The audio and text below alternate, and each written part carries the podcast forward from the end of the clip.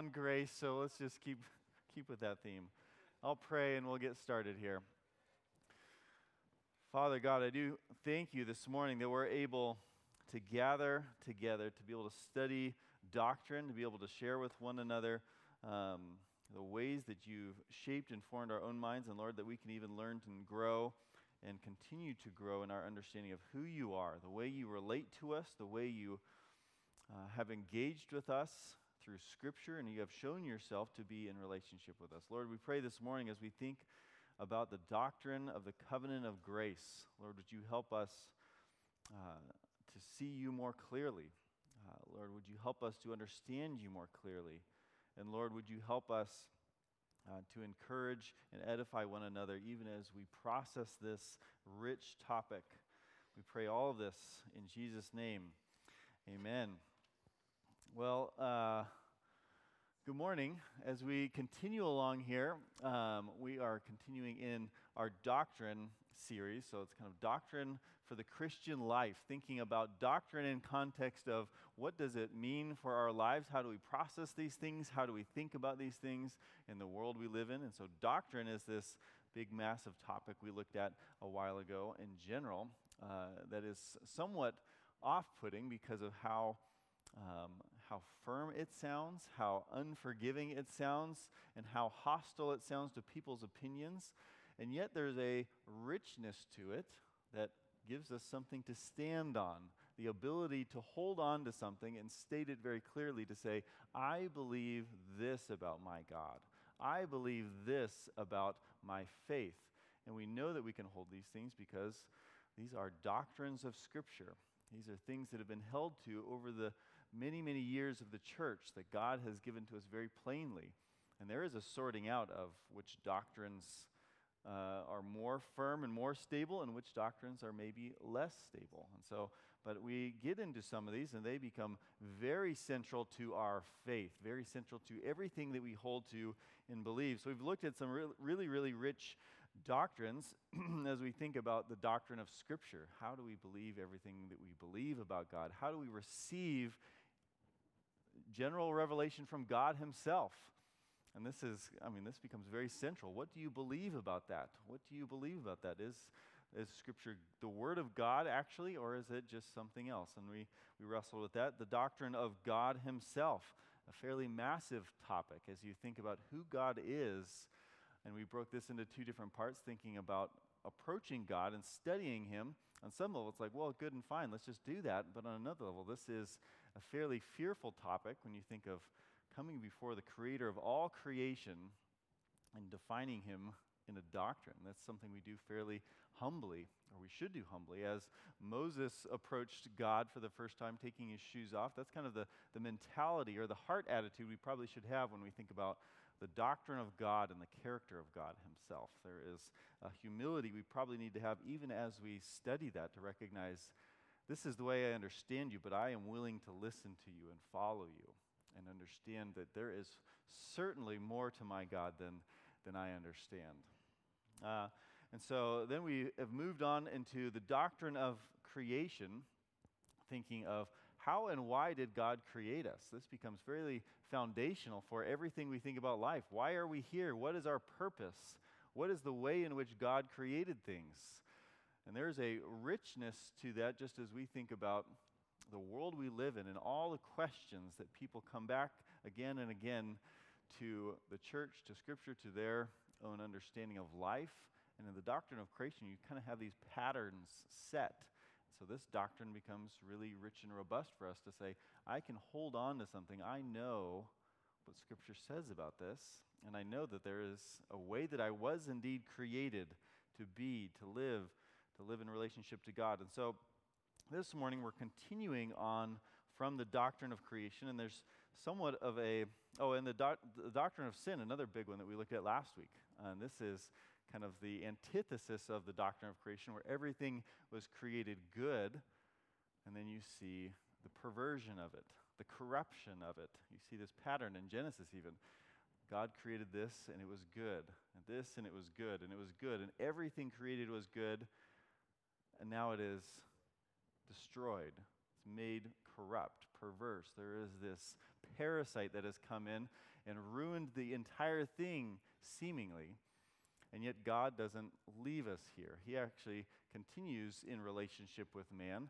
And so, there is some language within Scripture that we're going to pull apart. One of the doctrines that was uh, very familiar to Reformed theologians, those who emphasize the work of God, those who see God as acting upon man. Uh, one of the doctrines that we often hold to is the doctrine of the covenant of grace. And even in that, it's kind of a daunting sounding doctrine because it is not familiar language to us. And yet, this is quite simply just talking about how am I to relate to God? How do I relate to God? If I stand before God, now that sin has entered in, we, some, we have some concept of I don't get to just walk into God's house anymore. I don't get to walk in the garden like Adam and Eve did. There has to be a definition for what does this relationship look like. Even for them, Adam and Eve, there was a definition for that relationship. So we are looking at one of the most central features of our faith, how I relate to God. uh, even as we think about these things, a couple quotes that you have here on your page. Uh, in the Odyssey, Homer recognized just the general need of us to know how to relate to gods. He said, All humans have need of the gods. And they had a certain perspective of what is it like to relate to some aspect of a divine being. And he told stories related to this. Herman Bavinck, a Reformed theologian, says the universal reality of misery or sin evokes in all people a need for deliverance a deliverance from above. There is some recognition. I need relationship with God, something outside of this world because of sin. Louis Berkhof, another theologian, says, It is grace from beginning to end for the sinner, thinking of the relationship that they have with God. It is grace from beginning to end for the sinner. Isaac Watts, uh, who had uh, written many hymns, uh, and you'll recognize probably a line from this that he had stated. He comes to make his blessing flow far as the curse is found. So you start to get this picture a little bit that there are glimpses that we understand that there are ways that I know to relate to God, there are ways I know I shouldn't relate to God. So, one of the questions I'd love to just get things going this morning as you think of how do I relate to God, there are certain ways that we can relate to others in general. And so we might just think about what are the different types of relationship that we might think of, and just think in humanly terms of uh, your neighbor or someone else. So, what are, what are some of these different relationships, and what is the significant distinction, maybe? What was that? Yeah. So, to, what type of relationship? Who would you cry to? What type of? What, total stranger? Yeah. Yeah. Yeah, so there's a parent relationship. Yeah, so I'm getting at like kind of the there's a parent type relationship. So that's a certain relationship. And so a father would be, you know, my dad sitting right here. Like there's a relationship that we have that's a very tight bond. Family is a very tight bond. What are the other types of relationship we have just in our society? Sibling relationship, another family relationship, very, very close. Coworker gets a little more distant, but there's a common connection. There's some definition to that of what is uh, required of you at work, the way you must relate to each other. The, I mean, there's certain times you have to be there, certain ways you have to behave when you're there. It's like the millennial and Gen X, Gen Z are like, I want to work at home because I don't like that. But yeah, there's very much that type of relationship. Other relationships you can think of. Spouse, that's a very central relationship which would rec- it would closely resemble what God is after the covenant relationship, right? So there's some of that language already that we recognize. Other ones. Just an acquaintance, someone you just kind of see here and there. Not much definition at all. So you'd say, oh, there's uh, someone I kind of know, and someone else who knows you well is like, oh, you know that guy? You're like, ah, I've seen him before. you know, there's not much that you would ask from or to that person, maybe, but you recognize them. You might acknowledge them in public. Yeah, there's hard relationships. There's, and it could be from really close places. You might have different levels of enemies, of, um, yeah, just really hard relationships that are very, very close, very hard relationships that are just like, man, that guy was a, a total jerk in line. I can't believe him. uh, many enemies and major enemies. I don't know. We could define it however we want. Uh, other types of relationships. Yeah, just helping us think about the, way we relate to others helps us also. God tells us the way we relate to Him in these terms as well. I think of also just um, there are contractual relationships I have with businesses. Um, there's also like consumer relationships. I go to the store. It's like, I love this store. I'm always going to go to the store. And then, you know, Home Depot sells something cheaper than Lowe's. And I'm like, oh, I now love Home Depot. I'm going to go to this store for these things. uh, it's my new favorite. But it's not, you know, it's, it's kind of the world we live in. It's not necessarily, if you did that with a spouse, like, very wrong. In a consumer relationship, uh, it becomes a find an appropriate thing. In fact, that's kind of the nature of the relationship. And sometimes, even if you know someone who owns a business, they're like, I can't get something for that price, go over there. You know, it's, it's a non offensive thing. It's, I will give you a good for your service. Did you have? Yeah. There is very much a, the hierarchical relationship that we have, especially in different cultures. They change. Some are more severe when you think of, you know, kind of a monarchy, uh, other than England, which seems to be less authoritative now, but uh, in general, like we see it in history, that that type of relationship is very hierarchical. And then our own relationship with our government has a certain expectation why you see people get so frustrated when the government steps in too far. Like, we know what the relationship's defined like. How dare you step over the line? We made an agreement. Um, any others as we think about this? And we'll move on. What's that? A guide, yeah, just someone who's kind of still kind of a consumer relationship, but it's going to be a little more relational, I suppose, especially for that period of time. And that's another one. It's like, for this period of time, I'm your best friend. After that, and you stop paying me, maybe not so much anymore. Doctor patient as well. Like, there's a relationship, and, it, and I mean, these change as you kind of grow to know them more, but there's a definition. So, as you think about God, some of this starts to help us that there are different ways that we relate to people there's different ways that we learn to relate to God, some of them appropriate, some of them inappropriate, but God has actually already defined this. And this is what we are talking about when we say the doctrine of the covenant of grace. This is defining the way in which God has said, I have set out to relate to you. And sometimes we don't listen to that and we just relate to Him however we want. Um, in some of these other ways that we've kind of learned that we think are appropriate to one degree or another. Um, and we sometimes wonder why do we have to use such archaic language, covenant? Can't we come up with something more relatable, something more usable? And yet, I don't know that there is any word within our modern context and society that is not given to us by Scripture this way that actually fulfills the need of what it is. Uh, we've pulled it into marriage, but that is about the only type of place that it actually fits perfectly. There's contractual relationships, but they are different than a covenant relationship, far different than a covenant relationship.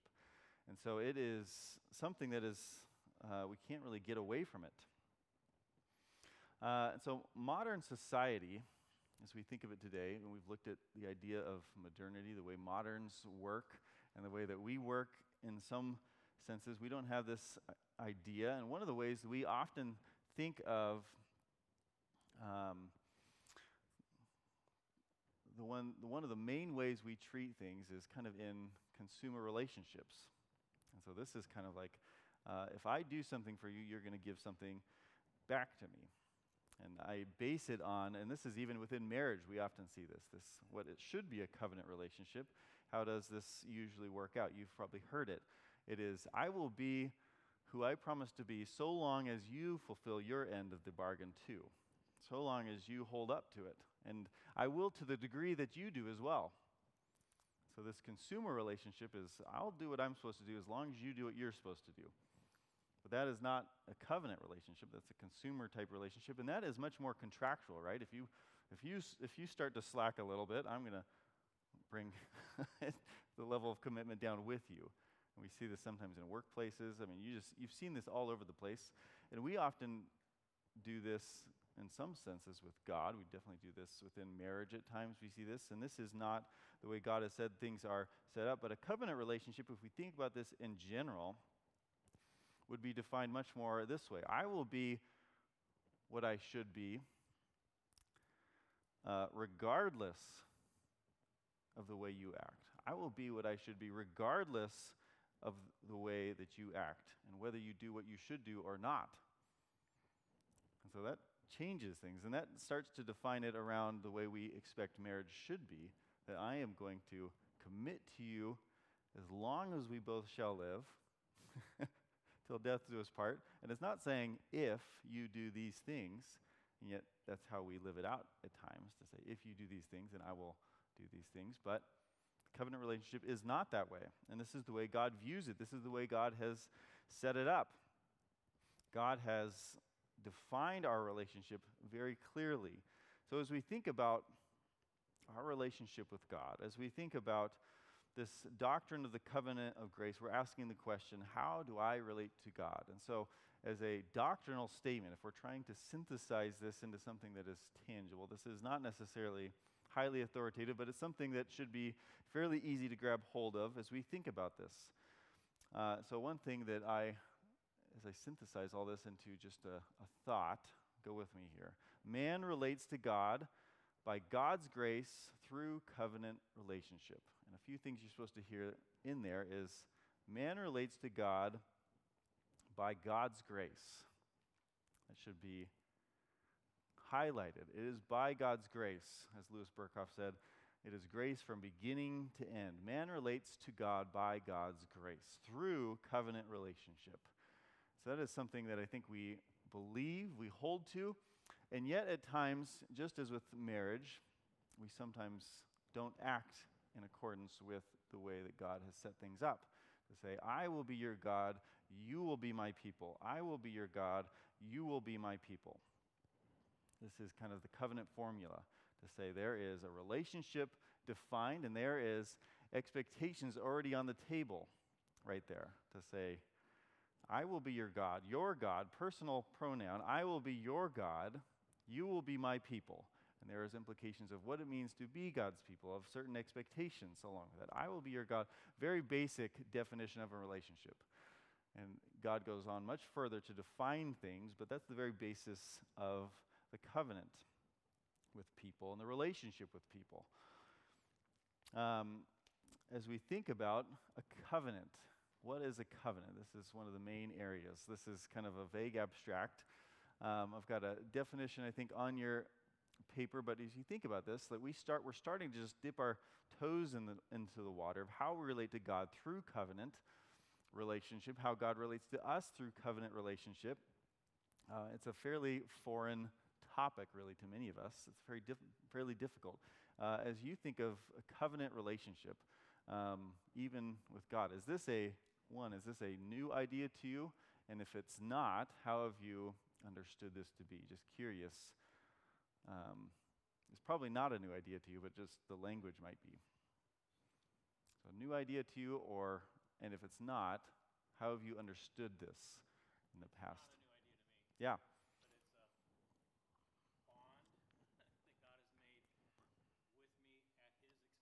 Hmm. Yeah. Yeah, that's a good a good working definition. If you were to put it, relationships are always hard to define. It's like define a mother. It's like, well, look at all the things she does. Like, it's hard to define certain relationships, but that's pretty good as far as definitions go. A bond that he had to pay something for. Yeah, there's some some some payment on that. Yeah. Any others, or just the familiarity even? Mm-hmm. Yeah. There's uh, kind of a rich language of promise within covenant. Of these are the things I promise. So and that our minds immediately latch on to that idea of contract, but there's promise in there. Yeah. Faithfulness, yeah. Is kind of that idea of not a consumer relationship, but I'm going to do what I promised regardless of what you do. Yep. Yep.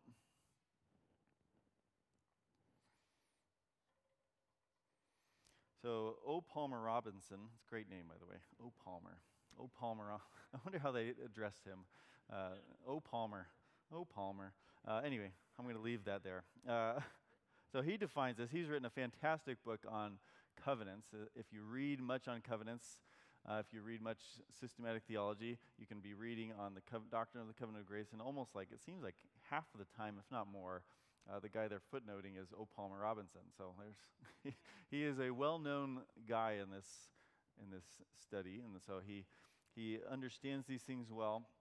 He's not necessarily easy to read himself, but he is extremely rich in what he understands about this. And one of the things he says, just in basic definition, and he understands the difficulty even of defining this. He says this is very hard to define because it's it's experienced to some degree and it's seen to some degree. But if you're to define it, uh, he would say a, co- a covenant is a bond in blood sovereignly administered. A bond in blood sovereignly administered. I will be your God, you will be my people. It's kind of the way that starts. So if we say bond in blood, I mean, this is kind of, there's some rich language there that you recognize, like, man, that's like blood brothers language. I remember this when I was a kid. Like, the relationship got a little more serious when blood got involved. I don't know why, but we kind of know this intuitively that if something has to shed its blood to ratify this relationship or to establish this relationship, the stakes have gone up to a certain degree to say, this is very serious. This is a very serious relationship. This is not just like a general acquaintance. This is not even just a consumer relationship, but there is something on the line here that is far more serious than most relationships. A bond in blood, sovereignly administered. So, from the higher authority to the lower authority. When you think of the authority of God, I mean, there are covenant relationships between kings and their subjects. And sometimes the relationship was sovereignly administered there.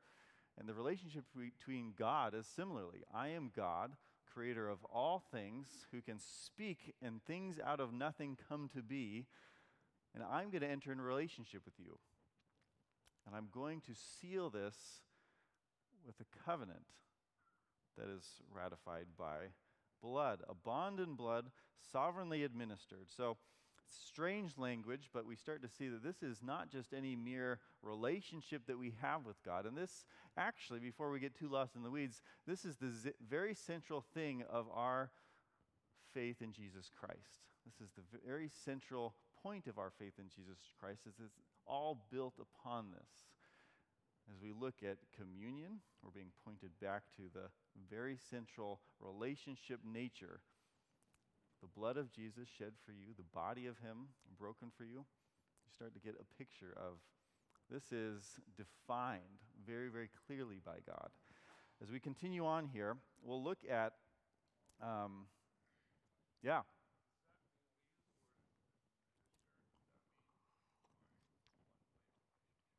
Sorry, go again. Mm-hmm. Not necessarily, but it is set up by God. God is administering it. So he is the one setting up, defining it, showing how this is going to work. Similar to if a king said, I will protect you. These are the things I'm going to do to you. You pay taxes to me. So he's setting it up, and there's kind of a two relationship. If you pay taxes, you live here. I'm going to provide protection. I'm going to build some wells. I'm going to build a wall. Like you get these things. I, so there's a two way relationship, but there might be different. It's not necessarily like uh, in marriage, there's a, a, little bit more of a one to one. Like, I'm going to love you, you love me.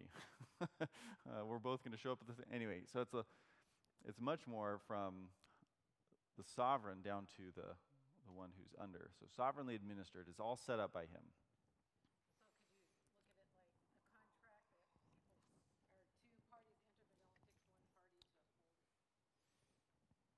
Yeah, there's, uh, well, well, can we continue on? I think that'll get answered. So, it, yes and no. That'll be my answer for now. Uh, let's look um, at Deuteronomy chapter 29. It's just, this is not necessarily. Um,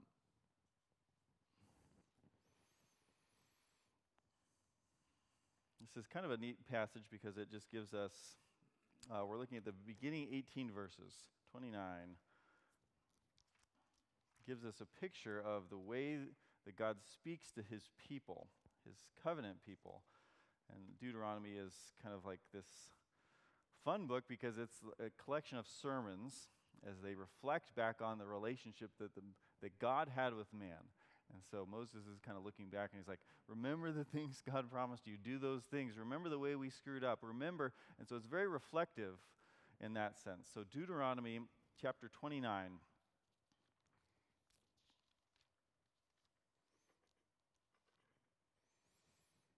So, this is uh, helpful also because it's speaking in terms of covenant renewal, of reminding the people of what's going on here as he renews this covenant. And it re emphasizes this. Uh, so I'll just read. If you have your Bibles, do follow along because it's a little bit longer. Uh, but there is some valuable insights to be brought from this passage. So, Deuteronomy 29. These are the words of the covenant that the Lord commanded Moses to make with the people of Israel in the land of Moab, besides the covenant that he made with them at Horeb.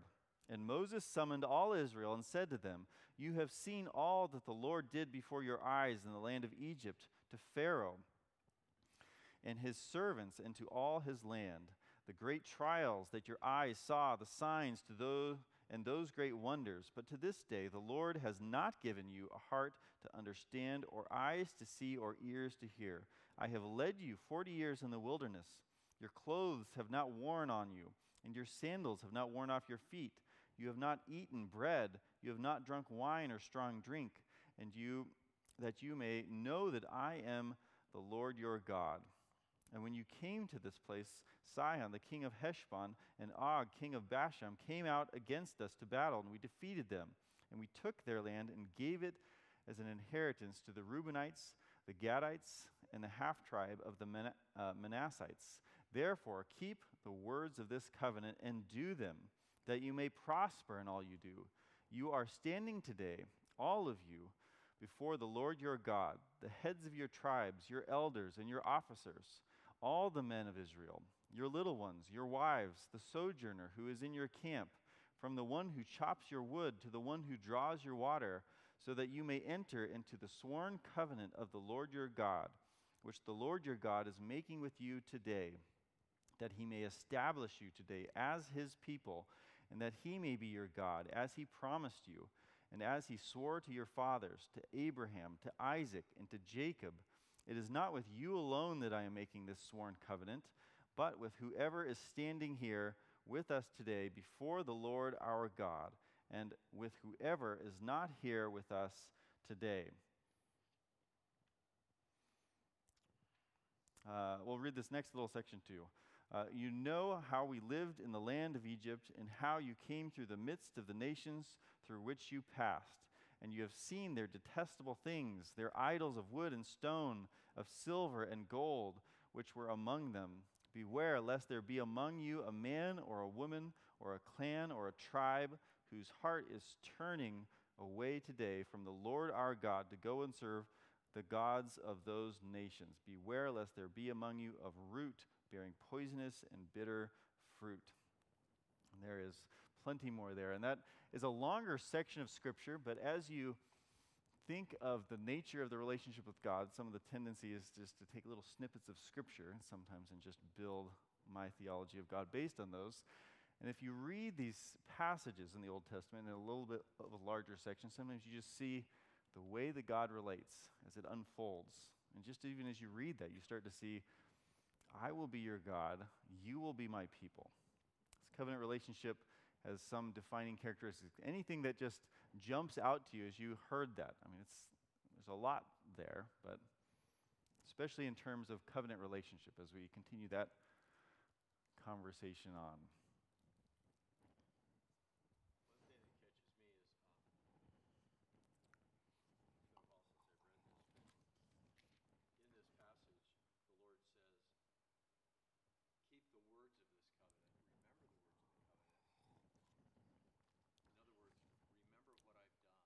Hmm. So I don't, I don't, when I read that, I don't think he's necessarily saying you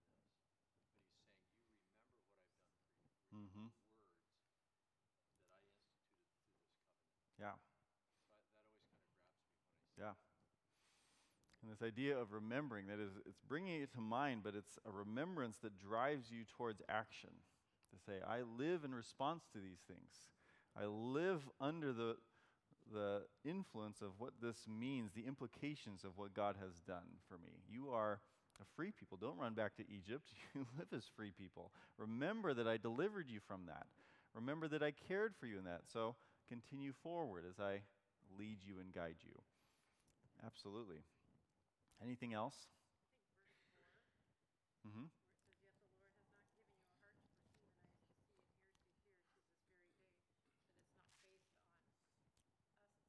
Mm. Yeah. Definition of a covenant starts to say, like, sovereignly administered. God's grace is what this is all based upon. Absolutely. He even showed it to you. Like, the hardness and coldness of our hearts don't, don't, naturally see it, or it's just the inability of our finiteness. Um, yeah.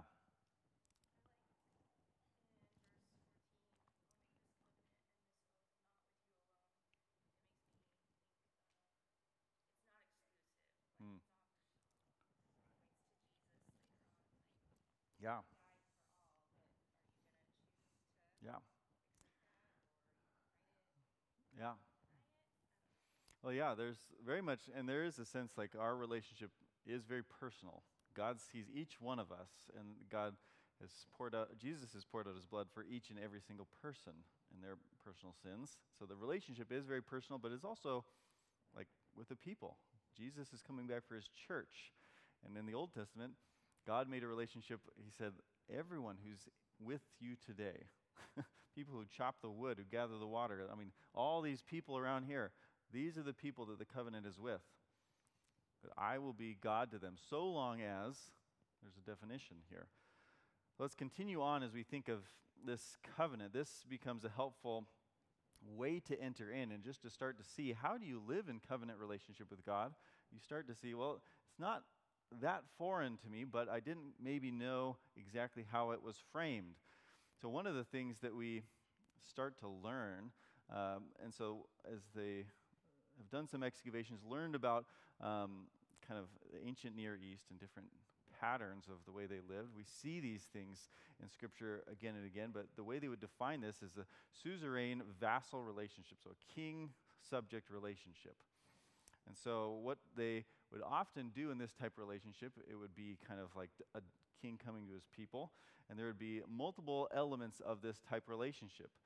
There would be kind of a preamble, there would be a historical prologue, and there would be promises and stipulations. So, in the preamble, I mean, the king would kind of say, Who am I? Why do I get this right to enter into relationship? Who am I?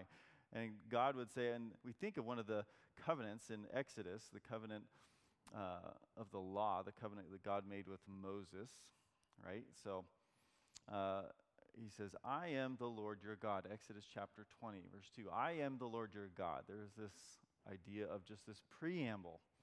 He's saying, Who am I? I am the Lord your God. And then it gives a little bit of backstory, this historical prologue. This type of relationship was defined by this. I am the Lord your God who brought you out of the land of Egypt, out of the house of slavery. And he goes on to tell, like, what have I done for you already? How have I earned relationship with you to a certain degree already before I've even defined it? I am the Lord your God who brought you out of the house of slavery. And then it enters into promises and stipulations, as we just saw in that passage. And we can even see these um, as it goes on in Jeremiah chapter 30 as God calls people back to covenant faithfulness, he often says, You shall be my people, and I will be your God. You shall be my people. Do all the things that that demands. There are things in which the ways you are to live, you're to be a holy people, set apart, living the way I should live. And even Jesus would reiterate these things. In John chapter 14, if you love me, what will you do? You will keep my commands. If you love me, you will keep my commands. There's a definition to the relationship that starts to be rec- we start to recognize that this covenant relationship is rich throughout Scripture. The way that you relate to God is not just abstract or meaningless.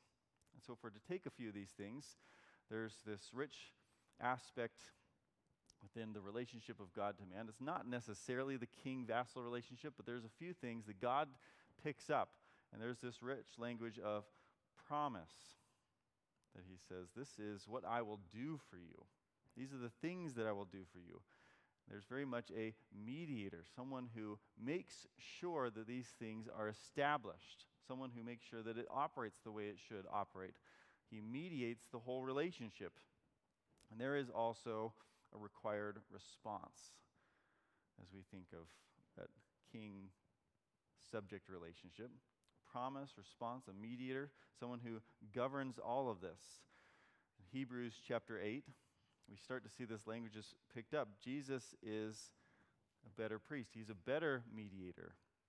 Within the covenant of grace, often doctrinal statements will pick up that right after sin and salvation is talking about well, Christ's role as a mediator. He has to operate this way.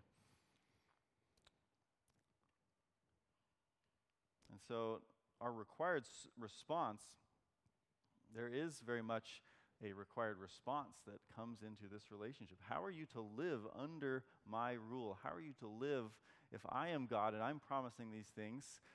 And even in the New Testament, we come to there. Acts chapter 2, Peter is preaching to all these people, and he's saying, Here's the new covenant. Here's all the promises of the new covenant. Here's the things that are coming to you. And the people say, What are we supposed to do? Repent, be baptized, every one of you turn from the ways you were living, live under the rule of God, be baptized, be brought into this community of believers. This is what baptism is. It's taking you out, washing you, bringing you into the church, the de- defined people of God, the body of Christ, saying, now you are part of this thing. Repent, believe, live in right relationship with God. We are not just talking about a covenant of works, though. It starts to take this tone a little bit at this point, right? You start to say, well, that sounds like, I mean, high stakes poker. Like, I remember the language we just talked about, like blood being involved. Like, that sounds like I'm supposed to do things, but there's consequences that are pretty severe if I don't do things. I think your mind should go to that. So, we are talking about the covenant of grace. Talking about the covenant of grace. And you can kind of start to get the picture. We know that it is not works based. I think we know that. We know that it hasn't been works based for a very long time. Uh, just even as we think about this, uh, when did the covenant of grace, as we start to define this, when did it all start? There's been differences of opinion about this throughout church history. Um, and yet, I think Scripture is actually very, very clear on this, but we often think in different ways around this. So, covenant of grace, you think of the covenant of grace, this is something that we need to understand because this is the entire root and framing of the gospel. God's promise of redemption, God's promise of, I will redeem you from your sin, I will do these things for you. So, when did this covenant of grace begin? Yeah, in the beginning. Yeah, what makes you say that? I would, I would agree, but what makes you say that? Yeah.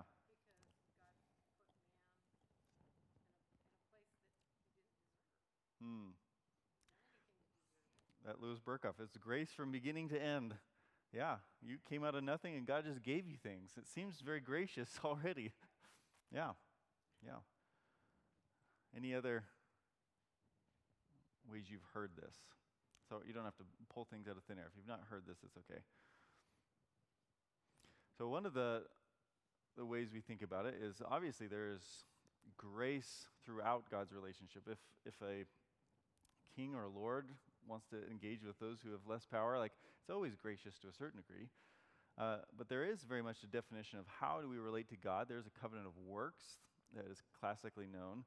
And some would disagree with that because of just what you said. But it's helpful to realize like there's a different administration of how this works out. And with Adam being the head at one point, you know, there's this covenant of works. You shall live in right relationship with me. These are the things you're to do. And if you don't do them or you do something and you break what I've told you to do, what comes? Death. Like there's covenant promises and there's covenant stipulations. This starts to give you this picture of covenant. And the covenant of works is such that they broke it. What came? Death came to us all. But it wasn't as bad as it could have been. He probably should have just killed him right there. And yet he didn't. He's very gracious, even in that picture. And so, the covenant of grace, I mean, in one sense, starts right at that point that he comes back and he says, I will redeem you. Speaking to the snake, he's speaking to the woman. He's saying, Genesis chapter 3, all the, already he's defining a covenant of redemption that's been since before the foundation of the world, even in creation. I will redeem these people. And at that moment, he defines it and says, I will redeem you. I will crush the head of the snake, promises. You start to hear this language, and then it gets defined a little more clearly, and this kind of expands out and out and out towards the point that Christ comes. So there is this picture. Many have actually wanted to kind of ignore the fact that it goes back that far and put it at a different spot. Yeah.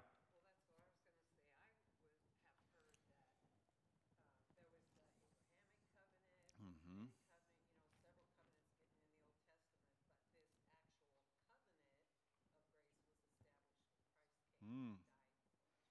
Yeah, perfect. Yeah, and that's probably the main. Uh, the other main view is that you know Pentecost comes. This is the church age, and here is the new covenant. Maybe it's the covenant of grace. They were saved by works, walking through the wilderness, which is why God punished them, and now we're saved by grace. And this view actually was not necessarily a always a long held view. I don't know if many of you remember the, the Scofield Study Bible. Uh, and so this was heavily what they would call dispensational. And so this is saying that God pours his grace out in different dispensations. And uh, we would all be somewhat dispensational to the degree that we believe that God interacts with us differently. Uh, but disp- heavy dispensationalists or old school dispensationalists would say that God actually uh, has a different salvation for Israel than he does for the church. And like for them, it was very much like hard earned sweat equity. And God was gracious to a degree, like you had mentioned, but it was not ne- nearly what it is in the New Testament. So these are absolutely different dispensations. And so until Christ was resurrected, like it was all works. And that was the way it was meant to be that if you kept the law and you kept it perfectly, you would be saved. Not a lot of people in heaven before the fall, I would assume.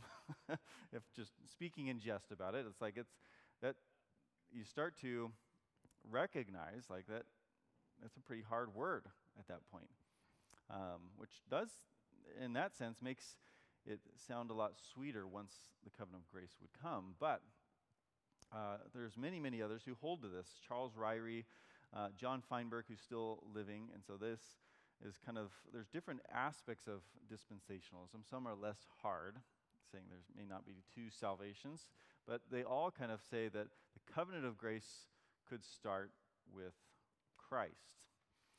Um, and one of the things that I think that we, we do start to see that there is a unity, and this is what we hold in our church, and this is what Reformed theologians hold to, and this is kind of covenant theology. Uh, biblical theology holds this to say that there's a unity that seems to tie the whole thing together.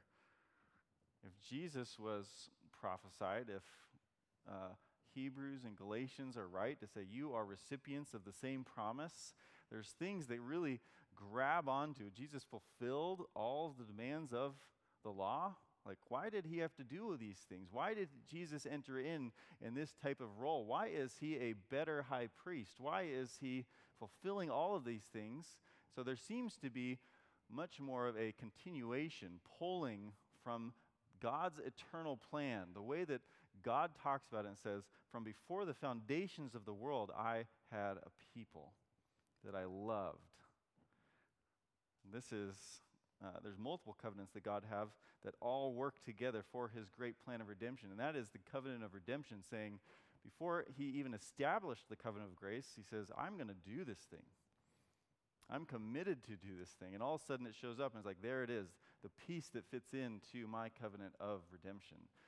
And so this is the way many Reformed theologians see it, is that it is not a different dispensation of God's grace, but it is God's grace being poured out and revealed and shown. And God enters in with each of these covenants and starts to show this. So, the covenant of grace. So, R.C. Sproul says this the covenant of grace comes into play because the covenant of works was broken. After the fall, we were expo- left exposed to judgment. So, there is a sense that there was a need of something different at that point. Doesn't mean that it was not in God's view. God's covenant of redemption extends back to for all time, as far as we can imagine. And yet, at this point, we recognize there is a need of something different, as R.C. Sproul points out. Uh, Westminster Confession of Faith, uh, chapter 7, uh, says this, thinking of covenant. Man, by his fall, having made himself incapable of life by that covenant, the Lord was pleased to make a second, commonly called the covenant of grace, wherein he freely offereth to, to, unto sinners life and salvation by Jesus Christ, requiring of them faith in him, that they may be saved, and promising to give unto all those that are ordained into eternal life his Holy Spirit to make them willing and able to believe. So, the covenant of grace, we would say, especially as we believe it, that this is something that God has established from the garden. Uh, there is certainly grace within God all the way back to the beginnings of eternity as he established his covenant of redemption. But the formal relationship of this covenant of grace really did start at that moment when he says, I will redeem you. I will crush evil. I will crush the head of the serpent. The covenant of grace began there. So, what is the covenant of grace? So, what is this covenant of grace? We've recognized this kind of tension that starts to it exist between God has graciously uh, invited me into this relationship, and then He's placed some really high expectations on me. And there's all these laws and rules and things that I'm supposed to do. If you love me, you will keep my commandments. Seems like it's still here. It's like, oh man, like grace into like a really heavy work relationship. It doesn't feel all that gracious. And yet Jesus says, My burden is light. You're like, wow, that feels weird. Feels like a catch 22. And yet I don't think Jesus was, you know, playing a game with us. I think he actually meant it when he says, This is the best relationship you could be in. This is the best relationship you could be in. My b- burden is light. Uh, Judges chapter 2. Um, you have your Bibles, we'll look at this really quick just to define this very briefly. So, um, when we think of this, we ask the question of is it is this relationship based on laws or based on love? Uh, someone gets there. Read verse, I think it's just verse 1. Yeah.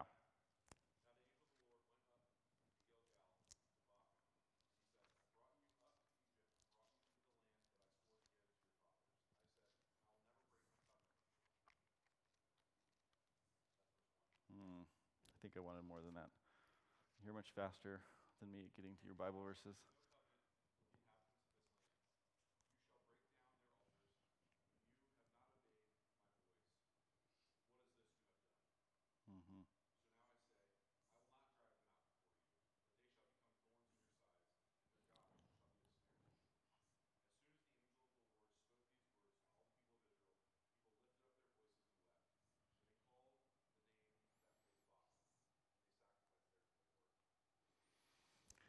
So you hear this language. God says, I will not break my covenant with you.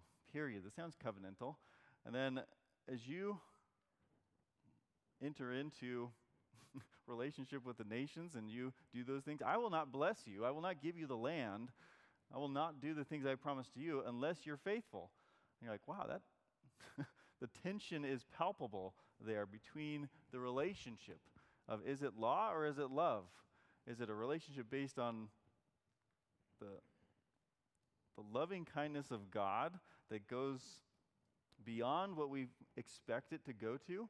Or is it based on if you do these things, I'll give you these things? And you feel this tension that begins to pull here. And it feels very, very stark.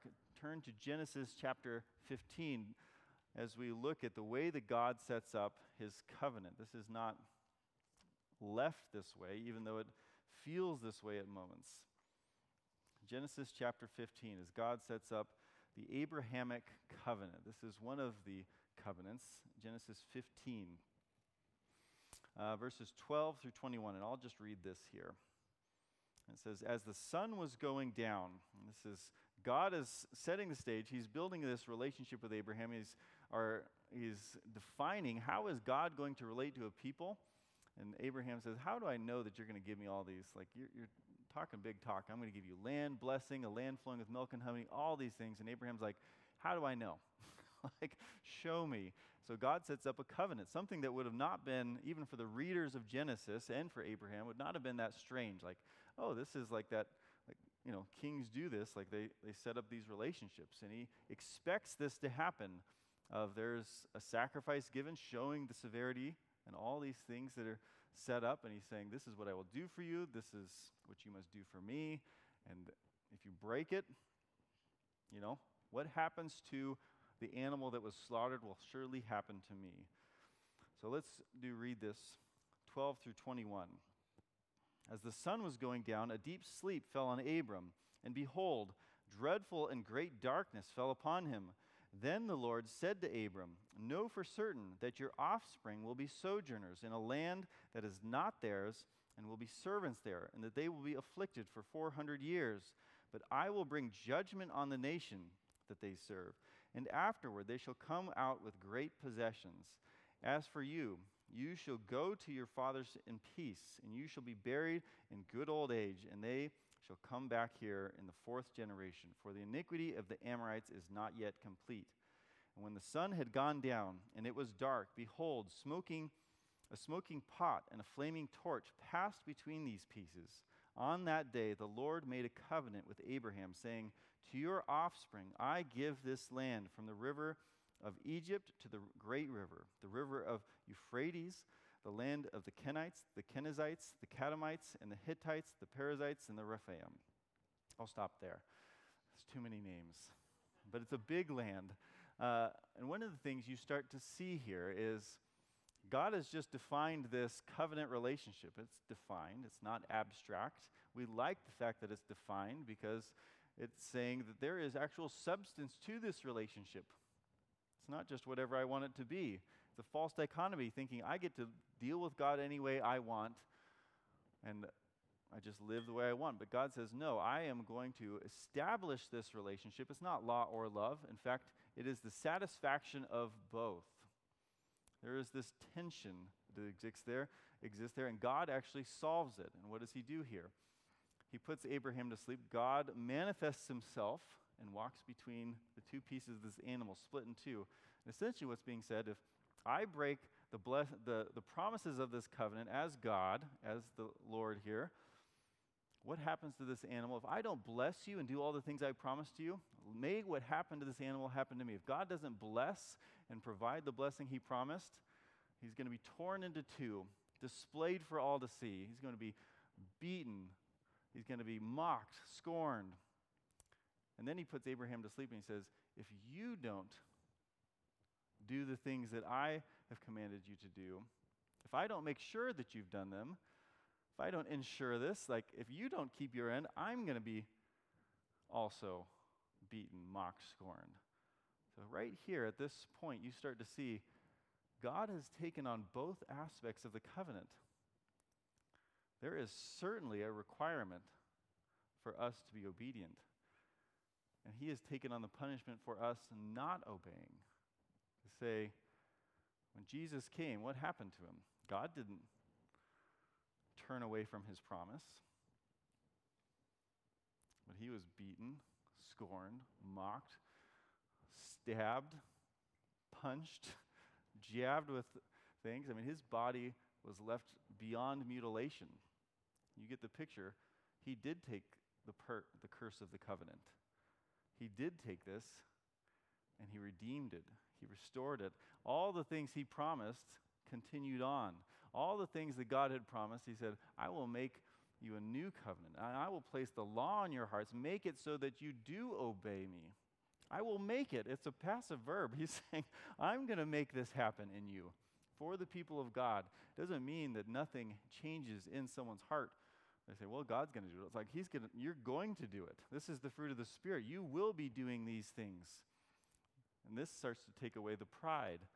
They say, I'm doing all these things. It's saying, no, I have a responsibility to do these things. These are things that I must do. But it is all based on the grace of God. He has made it possible, He has made it happen. O. Palmer Robertson says God had absolutely no obligation to man once he had revolted against the Almighty's will and aligned himself with the serpent who is Satan. But God is gracious. He bound himself by oath, although man proved to be ungrateful, self willed, a self willed rebel, God chose to obligate himself to the sinner. This was the picture that we start to see that God did this knowing he would be torn in two. He did this knowing the only way for this covenant relationship to work, for you to live in relationship with me, is if I take the punishment. Is it law or is it grace? It is containing both. He's saying there is a right order to the world, there is a right way to live, and yet I am taking the punishment for your rebellion. So I can't, like works based righteousness says, I still am trying to earn that right relationship through my obedience. I'm saying, I don't want the works of Christ who took it for me. But there is a works that starts to be produced in response to these things. So, what is the unity of the covenants as we close here? What is the unity of the covenants? There is, as we've talked about, this great picture and plan that brings all of these things together. It brings all of these things together. Michael uh, Williams says this The new covenant, as we think of it, is not new after all, categorically new.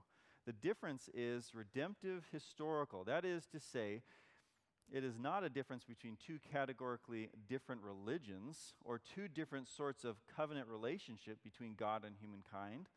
It is rather a single unfolding covenant story that moves towards greater levels of fulfillment of divine promise. And there is a unity within Scripture. As you look at Scripture, back of your ESV study Bibles, if you have them, one of the things it talks about is the, the, the story of redemption. And it mentions this in each book. And in the back, it identifies um, something that's very familiar to this picture. God has been working his story of redemption in this big arc. And this arc is defined by creation, fall, redemption, restoration. Creation, fall, redemption, restoration.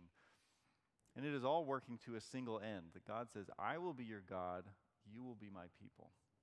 I will live in covenant relationship with you. I will make this happen. And you look at Scripture and you say, how is this working within the pattern of covenant redemption? Creation, fall, redemption, restoration. It is this overarching picture of everything that is going on.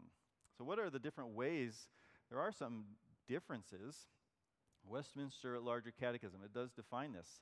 The covenant of grace in the Old Testament. It's weird to even think of that uh, we've been so patterned to think the covenant of grace is not the Old Testament. But they say the covenant of grace was administered under the Old Testament by promises, prophecies, sacrifices, circumcision, the Passover, and other types and ordinances, which all four signify Christ then to come. And it goes on from there. The covenant of grace was administered through these things that God gave to us. This was not works, as we just saw, the way that God entered in with Abraham. It was all grace to say, God is working these things, and it certainly is different. Now, they define under the New Testament, uh, the grace of God is seen a different way. Under the New Testament, when Christ, the substance, was exhibited, the same covenant of grace was and is still to be administered in the preaching of the word, administration of the sacraments of baptism and the Lord's Supper, in which grace and salvation are held forth in more fullness evidence efficacy to all nations. And there is a moving out as God's story comes to fruition, it's all of a sudden it, like it came down to a single person. It comes into Abraham, and then blessing to the to him and his nations, and it, he gets more land, and all these things start to move out.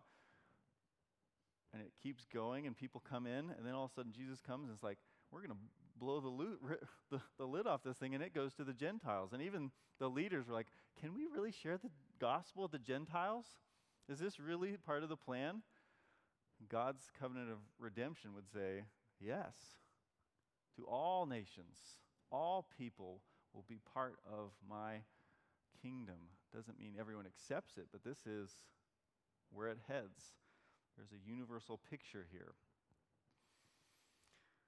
O. Palmer Robertson, just to, to pull from him one more time, he says, Diversity indeed exists in various administrations of God's covenants. This diversity enriches the wonder of God's plan for his people, but the diversity ultimately merges into a single purpose overarching the ages.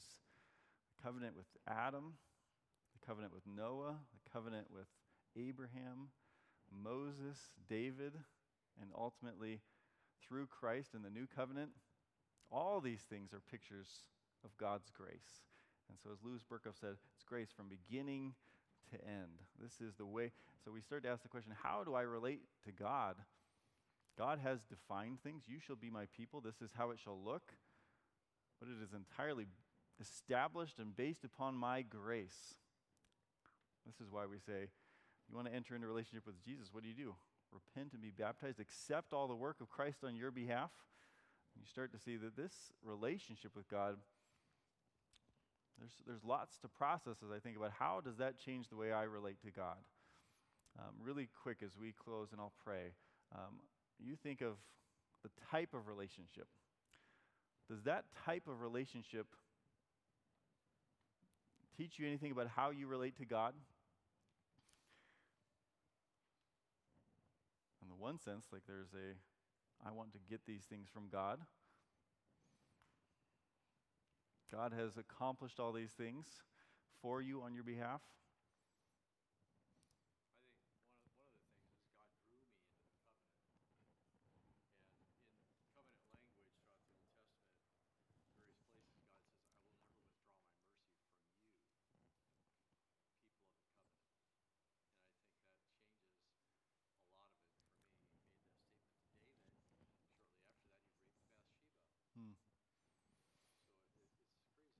Yeah. Yeah.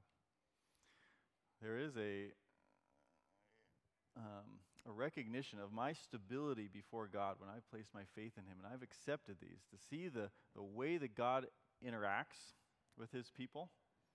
To say that there's a stability of that relationship between me and God.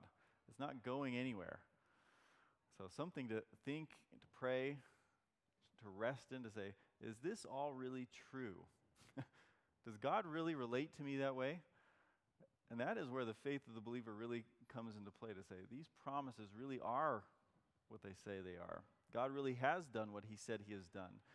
We live in response to that, not to earn that relationship, or not just because we think he is operating the way he, we think he should operate. God doesn't seem like you're loving me right now. I'm only going to love you up to the point that I think you're loving me. And we often do that even if we don't admit it. Let's do pray as we close and reflect on these things. Father God, we do thank you that you indeed are a gracious God. You have planned all of the ways in which you will bless us, which you will define the relationship with us since before the world was formed. You've had this covenant of redemption laid out Lord, I pray as we understand and think on these things, as we begin to wrestle with these things, Lord, would you strengthen our hearts and our trust in you?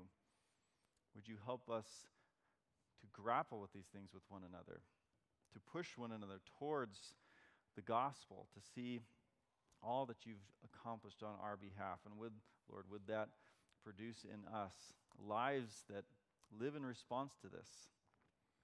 So, Lord, we pray all of this in Jesus' name. Amen.